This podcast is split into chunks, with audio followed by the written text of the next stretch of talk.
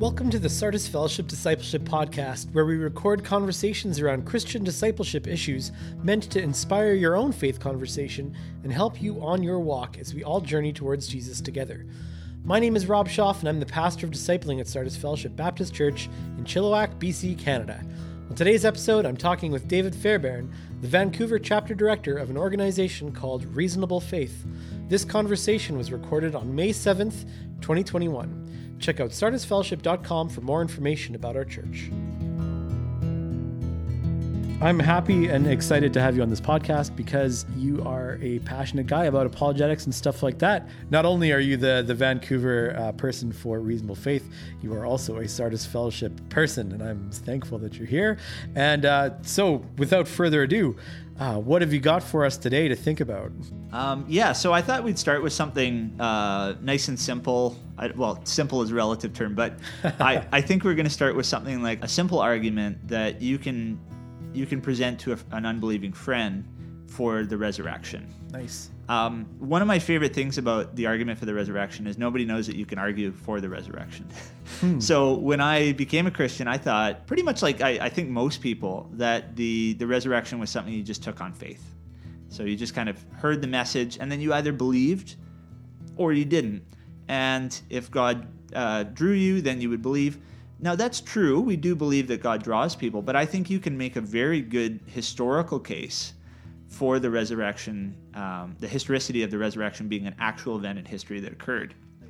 And the best part about the argument that I love is that all the premises in the argument are things that most historians actually agree on, in, including secular and atheist historians they agree and they they they believe these premises hmm. and so it's actually a really easy case to make because you just take things that they already believe and then you just reason to the conclusion that the best explanation for the evidence that we have is that jesus was raised from the dead love it a couple things I'll just kind of preface this by saying is um, there's different types of arguments. So a deductive argument has the form uh, premise one, uh, premise two, maybe more, and then a conclusion which follows necessarily from the premises. So I'll give you an example. Premise one all men are mortal.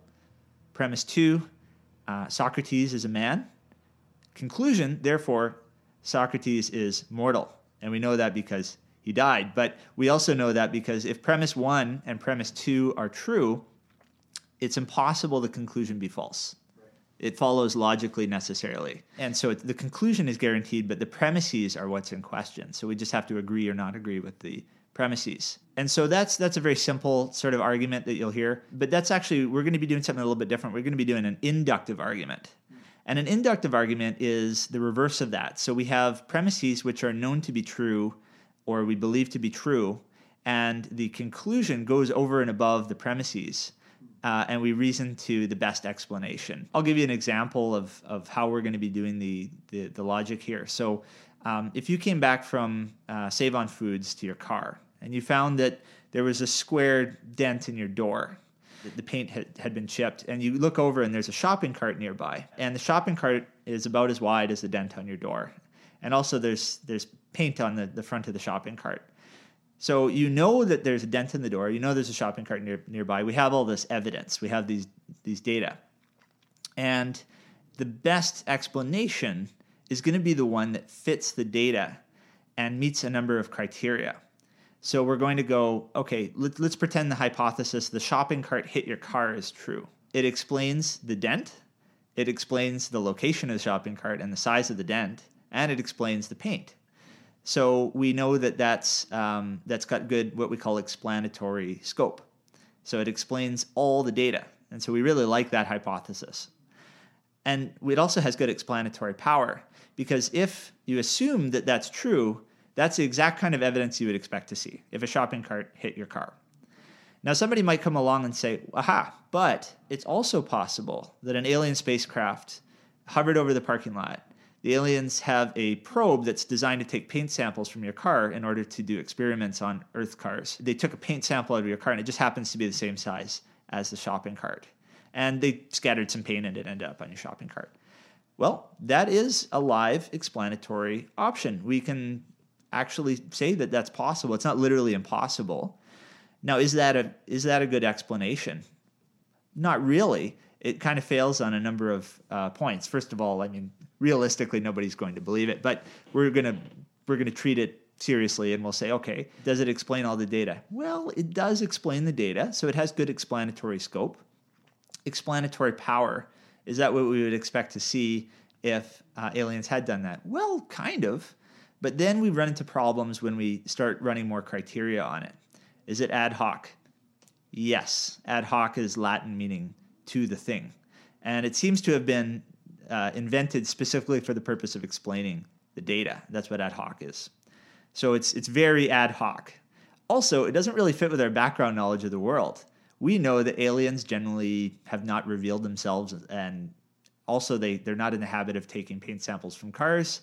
And so we don't really think that that fits in with what we know to be true. And so there's a number of criteria where the alien hypothesis fails. And so based on the criteria, we would say that the shopping cart hitting your car is the most likely explanation. We're not going to prove it, but it's the most likely. So that's a bit of background about the kind of argumentation we're doing.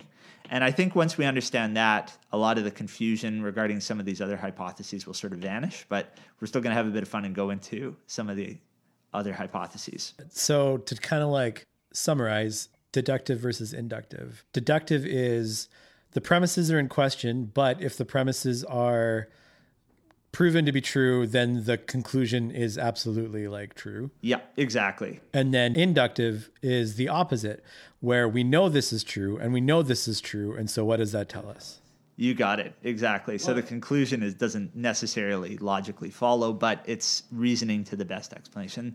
And we do this all the time. Um, I thought I have evidence. Uh, it, I have a message from Rob Schaff inviting me to come down and be on his podcast this morning. I look in my calendar, I see that there, and I remember talking to you. So based on those evidence points, I reasoned that I should come here at 9:30 this morning. Right. And so people do that all the time. We're not using um, math games or word magic. This is how minds right. work. This That's is how reason works. So what we're going to do first, there's there's two stages to the argument. Stage number one is we're going to lay out the evidence that we have. So this is data that most historians agree on it and that we have very good evidence for. And then stage two is we're going to take all the hypotheses and we're going to show that the resurrection is the best one. And then the argument will be complete. So we're going to start with some of the evidences. There's different numbers that you'll see used uh, in debates. I'm going to keep it really simple today. I'm just going to provide three evidences. These, these three facts are going to need some sort of explanation, and we're going to go from there. So, fact number one Jesus was crucified. This is really well attested, and almost no historian doesn't believe this. Um, and I say that this is this is a consensus view. Even the most skeptical historians agree that Jesus was was crucified uh, under the reign of Tiberius by um, Pontius Pilate. Crucifixion was a common form of execution by the Roman authorities. It was typically used to punish the lower class, the rebellious, and uh, the treasonous. It's recorded in all four Gospels. Jesus was also a very likely candidate for somebody who would get crucified. He stood up to the Jewish authorities of the time. He claimed to forgive sins, committed what would have been blasphemous acts in their eyes. We also have a number of evidences, sources outside of the New Testament that confirm this. And before we go into these, I want to point out that somebody can't accuse us of using the Bible to prove the Bible. Sometimes people will say, well, you're just reading from the New Testament. How do we know any of that's true? Well, we don't really need to. In fact, we're assuming, for the sake of the argument, that all we have in the Bible is a collection of ancient books and letters. We're not assuming that it's inspired by God or that it's God's direct revelation to man, etc., or that it's infallible. We're actually, we don't have to assume any of that because we have the documents and we can we can take some some things as factually certain. So outside of the the New Testament, we have writings uh, from from Tacitus, Roman historian. We have writings from Josephus uh, confirming the the crucifixion. A playwright in the first century named Lucian who talks about the Jews executing their wise king. It's most likely Christ. We also have a Stoic philosopher named Mara Bar Serapion uh, who speaks about um, Jesus being crucified. We also have it recorded in the Jewish Talmud. I'll read to you from the Talmud. Jesus was hanged on Passover Eve. Forty days previously, the herald had cried, He is being led out for stoning because he has practiced sorcery and led Israel astray and enticed them into apostasy. Whoever has anything to say in his defense, let him come and declare it. But nothing was brought forward in his defense, and he was hanged on Passover Eve. This is a Jewish extra biblical source. So uh, we have a quote here from critical um, scholar John, John Dominic Crossan. He is uh, with the Jesus Seminar, and they are extremely critical of the New Testament. They believe that only about 5% of the New Testament is reliable. And yet, John Dominic Crossan says that Jesus was crucified is as sure as anything historical can be. So this is open and shut. It, Jesus was crucified. So that's fact number one. So J- Jesus was crucified. The second fact we're going to be exploring is the empty tomb. The empty tomb is uh, recorded in, in, in the Gospels and it's also confirmed by a number of really interesting arguments. So I'm going to sort of give you a brief overview. First of all, it's confirmed by the fact that Jesus was buried. The rise of Christianity becomes inexplicable if the tomb was occupied in which he was buried. We know that Jesus was buried because it's really well attested. Um, the location of the tomb was known to everyone in Jerusalem. It was outside the city walls. It was within a very short distance of Golgotha, where he was uh, crucified. And moreover, it was a, a tomb owned by um, the Sanhedrist Joseph of Arimathea. So, what's really wonderful about the burial account is we actually have the name of the man who buried Jesus. Uh, in the world of historiography, this is unbelievably valuable. And you'd be surprised about how many things that we just assume about the ancient world that are less attested than this. So we actually have the name of the man who who buried Jesus. It's very likely that Joseph of Arimathea was a historical person. They've used the, the suffix of Arimathea to distinguish him from other Josephs. About one in four men in um, ancient Israel was named Joseph. So we need to distinguish him. If they had invented Joseph of Arimathea, they would have probably used a more unique name. There's another re- thing that they would not have done if they had invented Joseph, uh, is they would not have made him a member of the Sanhedrin. Remember that in the disciples' eyes, the Sanhedrin, they had engineered a murder of Jesus. Right? This is very important that they were the bad guys. They were the, the villains according to the disciples. There's no way they would have portrayed a Sanhedrist in a positive light. They would have picked a disciple or a hero or uh, a Christian to have buried him. But no, they picked a, a Sanhedrist. So that's a really uh, interesting little fact about that. We have a whole bunch of evidence that, that Jesus was, was buried in a tomb um, just outside uh, Jerusalem. There's also, uh, this is kind of a, a, a, new piece of evidence that's just come out in the last couple years. Um, so the Church of the Holy Sepulchre is, is um, in Jerusalem. You can go there today, and it's generally thought to have been the site of Jesus' burial. Uh, now, it was mostly just oral tradition up until 2017. But in 2017, some evidence was uncovered that the church had been constructed by Emperor Hadrian. Hadrian was an enemy of the Christians and had demolished the church that was on the site prior to AD 400 and replaced it with one that had similar architecture, but it was, an, it was during an expulsion of Christians from the area. This is really interesting because it tells us that there was a church there before. So we have evidence that going back to all within maybe 200 years of Jesus' crucifixion, that that was considered by everyone in the area to have been the site of Jesus' burial.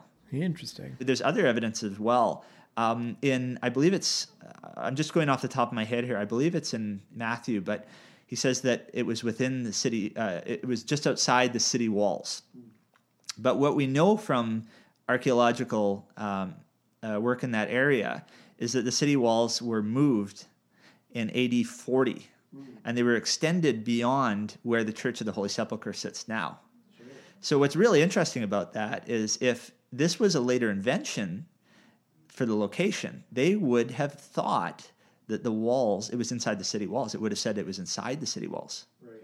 But it doesn't say that. It says outside the city walls. So we know that that had to have been the um, narrative prior to AD 40, which puts it at within about seven years of Jesus' crucifixion. There's there's more I can go into on that, but anyways, it's really well tested that Jesus was was buried. So we're going to just call that fact number two, um, and then we're going to go to fact number three, which is the empty tomb. The empty tomb has a number of very good evidences going for it. I would say every historian probably doesn't think that the tomb was discovered empty. I think Gary Habermas has surveyed the, the literature on it. He came to a figure of about 75% of historians worldwide believe the tomb was discovered empty, which I think is very good. It shows that it's a good majority of historians believe that. The empty tomb, uh, it's attested in a number of very early sources. It, there's a couple kind of interesting linguistic notes about the early sources that tell us that it, it probably was uh, authentic. For example, it says in Mark, the tomb was discovered in the first day of the week. Now, Christian tradition quoted by Paul is that the early Christians proclaimed the resurrection on the third day. So, if the empty tomb story was a late developing legend, it would have been formulated in the accepted and widespread third day motif. And there's also something else about the statement. Um, if you take the term the first day of the week, it's very awkward in Greek. It's, um, I'm going to try to say it, te mia ton sabbaton. It, it doesn't exactly uh, flow off the tongue. But if you translate it back into Aramaic, it's very natural. So this is kind of an interesting fact about it is that this is likely a very early source we have in Mark, and it most likely predated Mark by a good amount. And this was the oral tradition that was going around. The fact that the tomb was discovered by women. So this is this is huge. This is probably the best evidence that the empty tomb is, is real. It was discovered by a group of his women followers. This sounds fine to our modern ears, but you have to realize that in in this time period women were they were not regarded as credible witnesses.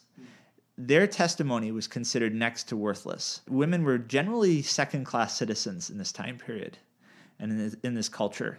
For example i'm going to read you a quote from josephus. Let not the testimony of women be admitted on account of the levity and boldness of their sex. Now if you just took that and you, you put it into the podcast i would probably get run out of town. But uh, to uh, a first century um, Palestinian Jew, this would be very commonly accepted that you would not generally accept the testimony of a woman in court. Now, sometimes they would.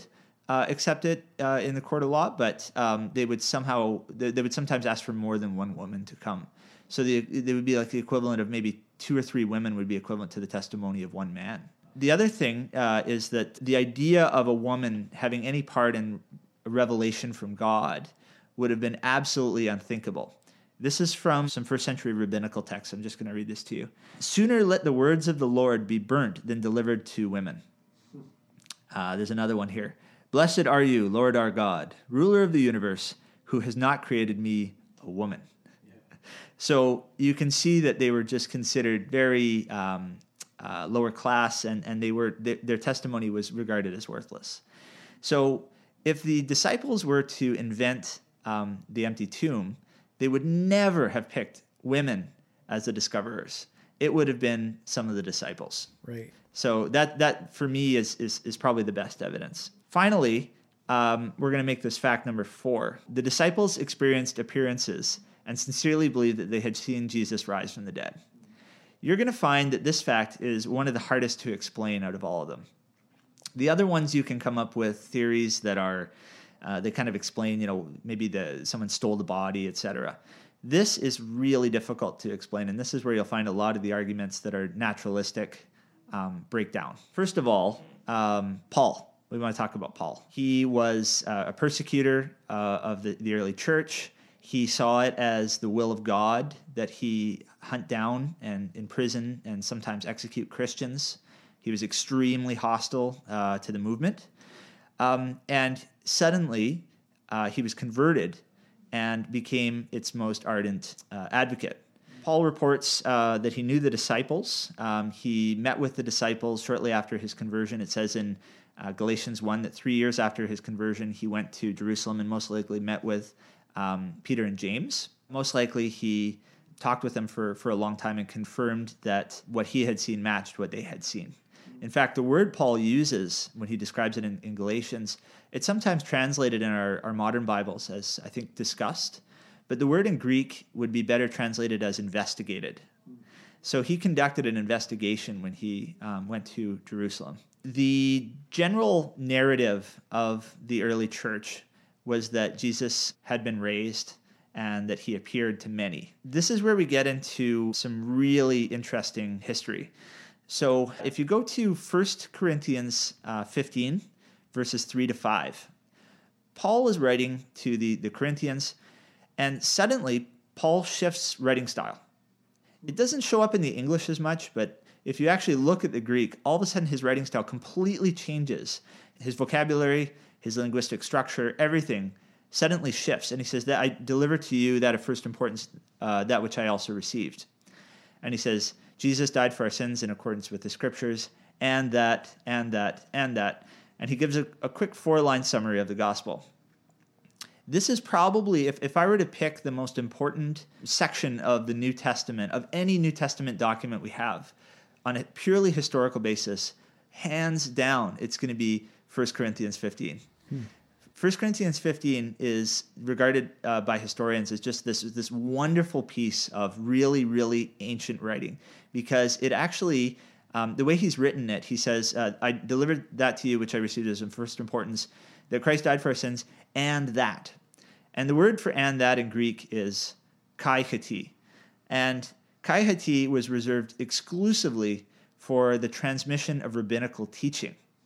So this is a Jewish uh, way of transferring something that they had learned uh, from others. And what he's probably doing here is he's probably quoting what he learned from the disciples during his visit to Jerusalem three years after his conversion. Yeah, cool. I, I believe there's a quote from from a, a historian here. Um, this is the sort of data that historians of antiquity drool over. Um, it's extremely early. If you look at the dating of Paul's conversion and when Corinthians was written, um, we have this, this four line formula dating to within a few years of Jesus' resurrection. Most conservative scholars will say, well, it was probably within about five years. I've seen some date it to as little as six months to two years after the crucifixion. So we know that almost immediately after Jesus was executed, um, that uh, very, very shortly after, that the disciples proclaimed him as a risen Lord. And this is really important because a lot of the polemic today is that it was a late developing legend. I really want to emphasize that nobody believes this in scholarship anymore, that it was a late developing legend. And I think a lot of people are unaware of that. This is a, an open and shut case that this was a very early, probably a hymn actually, um, or maybe a, a, like a creed um, something like maybe the Apostles' Creed, but in a very simple, easy to remember thing. And they would they would probably sing it or recite it to each other. So there's a couple evidences that that uh, that the disciples sincerely believed that Jesus had been risen from the dead. There's a few other sources we have from the apostolic fathers that nearly every apostle was executed and or tortured for their belief in uh, the resurrection. None of them recanted if you look in, in Matthew, I think it's Matthew 28, he says that the soldiers at the tomb were bribed to say that uh, the disciples had stolen the body. Right. Remember that Matthew was designed to be circulated around Rome. And that was actually the big narrative of the day by the Jews was that the disciples had stolen the body. Right. Um, and and for me that's really interesting because he's defending what was being said back then. Yeah. There was no narrative back then that the disciples had recanted under torture. So imagine that one of the disciples had uh, been tortured and said, you know, it was a hoax, or I didn't really see him; it was a hallucination. Yeah, they that jump all been, over that. Yeah, exactly. Yeah. yeah. Um, what you also see, you don't see in, in Matthew, you don't see anything about showing the body to anybody uh, or exhuming the body and parading it around town and putting the whole misunderstanding to rest. So that rules out a lot of our other naturalistic hypotheses. The last point of evidence for the sincere belief by the disciples that he had been risen is, is probably James. Um, James was the brother of Jesus. James is portrayed as being skeptical in the early parts of the Gospels. In fact, one part, I, I can't quote it off the top of my head, but I believe they try to lure Jesus to Capernaum yeah. uh, where he's most likely going to be killed. And so they clearly did not believe in his um, deity. But shortly after the, the resurrection, James is portrayed as a leader in the church and an apostolic father. So we don't have quite as much evidence on, on James as we do with Paul. He, he hasn't written that many letters, but we do have enough to say that we have to explain why Jesus' own brother became a Christian. Mm. And for me, that's, that, that's, a, that's a huge point. So those are the the sort of uh, evidences that we have. So I'm I'm going to go back and uh, let's just go through those again. So we have fact number one is that Jesus was crucified. Fact number two, um, that he was uh, buried. Fact number three uh, the discovery of the empty tomb by a group of his women followers. And fact number four the sudden and sincere belief of the disciples that he had been raised. Um, so that's the end of part one of the argument. So we've established these facts. These are, like I said, well worn uh, historical facts that, that really not a lot of historians are going to object to. Now we're going to move into the second part of the argument, and this is my favorite choosing the best explanation. So let's go through some of the rival hypotheses and see if they are good or bad. Um, so we'll start with the first one, and this is what the the Jews, uh, the, the, Jewish, were, were, saying in in um, in Matthew, uh, that the disciples invented the appearance account and stole the body from the tomb. I want to be really clear that no historian believes this anymore. This was really popular in the 18th century, but with the rise of modern historiography, this has been completely abandoned by scholarship. So nobody would would would ever try to run this today in an argument. But at any rate, we're going to give it um, a chance. We have basically the disciples. They spent three years of their life following their their leader. They had hope for the coming of the kingdom of God. Um, there was great anticipation that he would lead them to a glorious redemption and, and exodus from the from the Roman authorities. And then he was captured executed as a common criminal in public, in front of all of them, and buried within 24 hours of his capture. Yeah. This would have been devastating to the movement. The fraud theory or the, the, the conspiracy hypothesis is that they were so embarrassed and that they were so despondent over, over what had happened that they they decided to get together and conspire to remove the body and then just claim that they had seen Jesus raised. This this is really uh, a stretch. You have basically peasants in, in many cases. Um, they're not sophisticated religious scholars. These are people who feared the Lord. They didn't want to lie. If we actually look at other conspiracies that have happened through history, you find out they, they fall apart really quickly. So I'm going to read you a quote from one of the uh, instigators of the Watergate scandal. Uh, so this is from Charles Colson. Watergate involved a conspiracy to cover up, perpetrated by aides closest to the president the most powerful men in America, who were intensely loyal to their president. Yet, one of them, John Dean, testified against Nixon, in his words, to save his own skin, and he did this only two weeks after informing the president about what was really going on. two weeks. Yeah. The whole affair, this, these are incredibly powerful men. The whole affair could only be held together for two weeks, and then everyone jumped ship, yeah. and the entire thing was blown apart. So with the disciples, we're not talking about powerful men. We're not talking about uh, yeah, yeah, okay. No, not at all. And these are these are um, they're kind of uneducated in some cases. The moral aspect for me is is really just a, a, a big problem. So a mere story uh, propagated by the disciples also um, would not have convinced Paul or, or James. Remember, Paul's an enemy of the early church. Yeah. So if the disciples are all claiming to have seen him, he's not going to convert. He's going to kill him. He, yeah, exactly. Yeah, so the whole movement would, would have been quashed well before it ever got off the ground. So that's the fraud one theory. There's another there's another theory that someone else stole the body and then the disciples upon seeing the tomb concluded that Jesus had risen. This one for me is pretty funny. Uh, you have maybe somebody uh, like a thief stealing the body or one of the disciples not telling the other ones that that he had stolen it. Well, the the big problem here is that an empty tomb would not have convinced first of all, Paul or James, but let alone anybody. I mean, think about it. If you had heard right now, if, if you read on the news today that the tomb of Joseph Smith, the founder of Mormonism, was discovered empty, would you drop everything and become a Mormon? Nobody would. Um, a, a tomb is not enough to convince people to follow a religion. It's just, it's not enough. Here's my favorite. This is called the swoon theory. You'll also hear it called the apparent death theory. The idea is that Jesus was, um, there's, there's two versions of it. First of all, that he was taken down before dying, laid in the tomb, and he resuscitated in the tomb, um, got out, and convinced everybody that he was the risen Lord. The second version adds a whole bunch of extra inform- information here that we have no evidence for. It's that he was given a potion of herbs or, or some sort of um, uh, chemical that allowed him to maybe his slow down his heart. And the Roman executioners thought he was dead, and so they put him in the, the tomb. But the potion also had the capacity to, to revive him. Must be nice to have this potion. Yeah. Right. Yeah. And I guess you wonder sort of like why we don't have this potion today. Well, the swoon hypothesis explains a little bit of the evidence, but it's, um, I think just to even describe it is to refute it. Right. First of all, crucifixion was a brutal, fatal execution method. These people were trained uh, in in making sure that whoever was was crucified died. Jesus was scourged before being put on the cross. Um, most likely, his back was completely flayed. It says down to the bone. He likely lost most of his blood by the time he arrived uh, at the, the site of the crucifixion. The way crucifixion works is um, you die by asphyxiation. The nails were placed through the bone in the wrists and then also through the ankle bone of the, of the feet, sometimes both. And when you're hanging on the cross, you'd have to, um, you, you, would start to choke in, with your arms in the upright position. And so you'd have to draw yourself up to get a breath, but that would put pressure on your, your, your wrists. And so you would let go, you would put weight on your, your feet again. It would be uh, going from agony to agony. You would oscillate back and forth.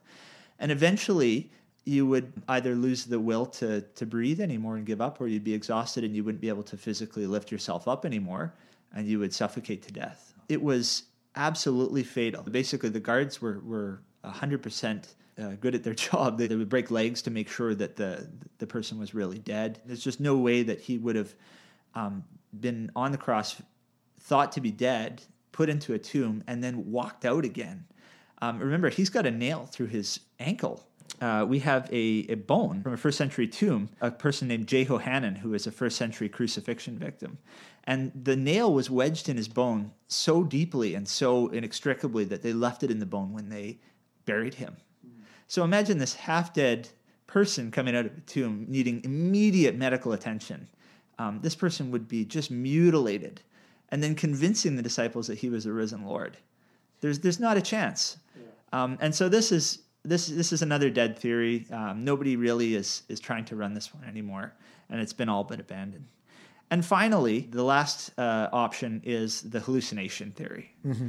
The hallucination theory is the only theory right now that is being taken seriously. There's a couple problems with it right off the bat. Um, first of all, you have a, a, large number of people converting to Christianity who claim to have seen seen the Lord. You have sort of a shared experience, which is very unusual for hallucinations.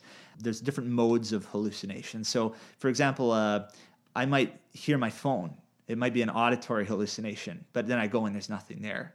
Or I might have a visual uh, hallucination. There might be a coat rack in the corner of the room at night, and I might think, oh, there's a person there, and I discover it's not. Then there's something like maybe a grief hallucination, which are experienced by people after uh, a loved one dies. But even in many of these hallucination cases, it's quickly discovered that it's not real, it's not veridical, and also that um, it's never shared. Um, if I came up to you and I said, Rob, you know, I, I, had a dream last night that you and I were in Hawaii. How was it for you? Yeah, you know, you wouldn't share in that, and you wouldn't know what I was talking about. And then the the final thing about it is that, and this is, for me is just fatal to the argument, is that a first century Jew would have no concept of a dying and rising Messiah after being executed. They thought that the resurrection would occur at the end of history um, and it was the bones that got resurrected. We know for a fact that they thought it was a bodily resurrection at the end of history. It would never occur during history, especially not after being shamefully executed. If they were hallucinating, they would have pictured Jesus in the sky, seated on the right hand of the Father, gloriously giving commands and encouragement to his disciples, they would not have hallucinated him sitting and eating fish for breakfast on the shores of Lake Gal- uh, the Sea of Galilee. And so it just doesn't have very good explanatory uh, power for the sincere belief by the disciples. That concludes the second part of the argument. We can say that all the naturalistic theories fail and that the resurrection theory is um, it has great explanatory scope, um, great explanatory power, in the religio historical context of, of Jesus' life, we know that there was a great expectation for him uh, and that he claimed to be the Son of God. He's exactly the kind of person that God would raise from the dead. And so um, the resurrection theory explains all the data points really, really well. And I think we can conclude that unless some sort of better explanation comes along, it's very unlikely it will, that the best explanation is the resurrection. And so we should believe that Jesus was raised from the dead. So that's sort of an overview of the, of the argument. You're not going to remember memorize all that. Anybody listening is probably not going to memorize this. But you can just remember the four points. Jesus was crucified, Jesus was buried, his tomb was discovered later, and the disciples uh, sincerely believed that he had been raised from the dead. And the best explanation is that Jesus was raised from the dead. That's all you really have to say to your unbelieving friend. You can say, uh, Well, these, this is the evidence, and what do you make of it? And let them explain it. And I think they'll quickly find when they try to explain away the evidence that how bad some of these naturalistic theories are. Um, and I think for me, as, uh, as a witnessing uh, tool, I think that's really powerful is to ask them, what do you think is the best explanation for all these facts?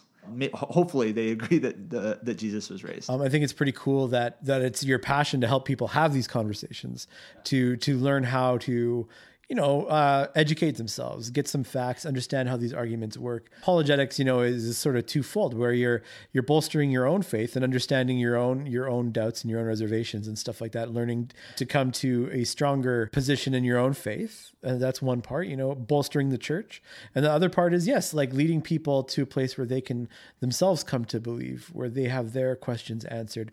That's pretty neat. And so, um, and that is why you are all about reasonable faith. That's why you've you got on board is to help with this. And um, and I think a lot of people need to have this content. And and and, and here's where I'm getting, uh, not just have it once, right? Not just listen to a lecture one time or or read a book one time, but really internalize it, really come to understand it, and be able to give a reason for the hope that you have, right? And so, to that end, you with reasonable faith, you're hoping to start a class here in our church, uh, or I guess, uh, I guess because it'll be on Zoom, it can really be open to a lot of people, right? Yeah. So I'd like to. Um, I'm going to be teaching a class on the resurrection, um, and uh, the church has been really um, accommodating, and they're going to be uh, sort of. You guys are going to be hosting or, or letting letting me do this.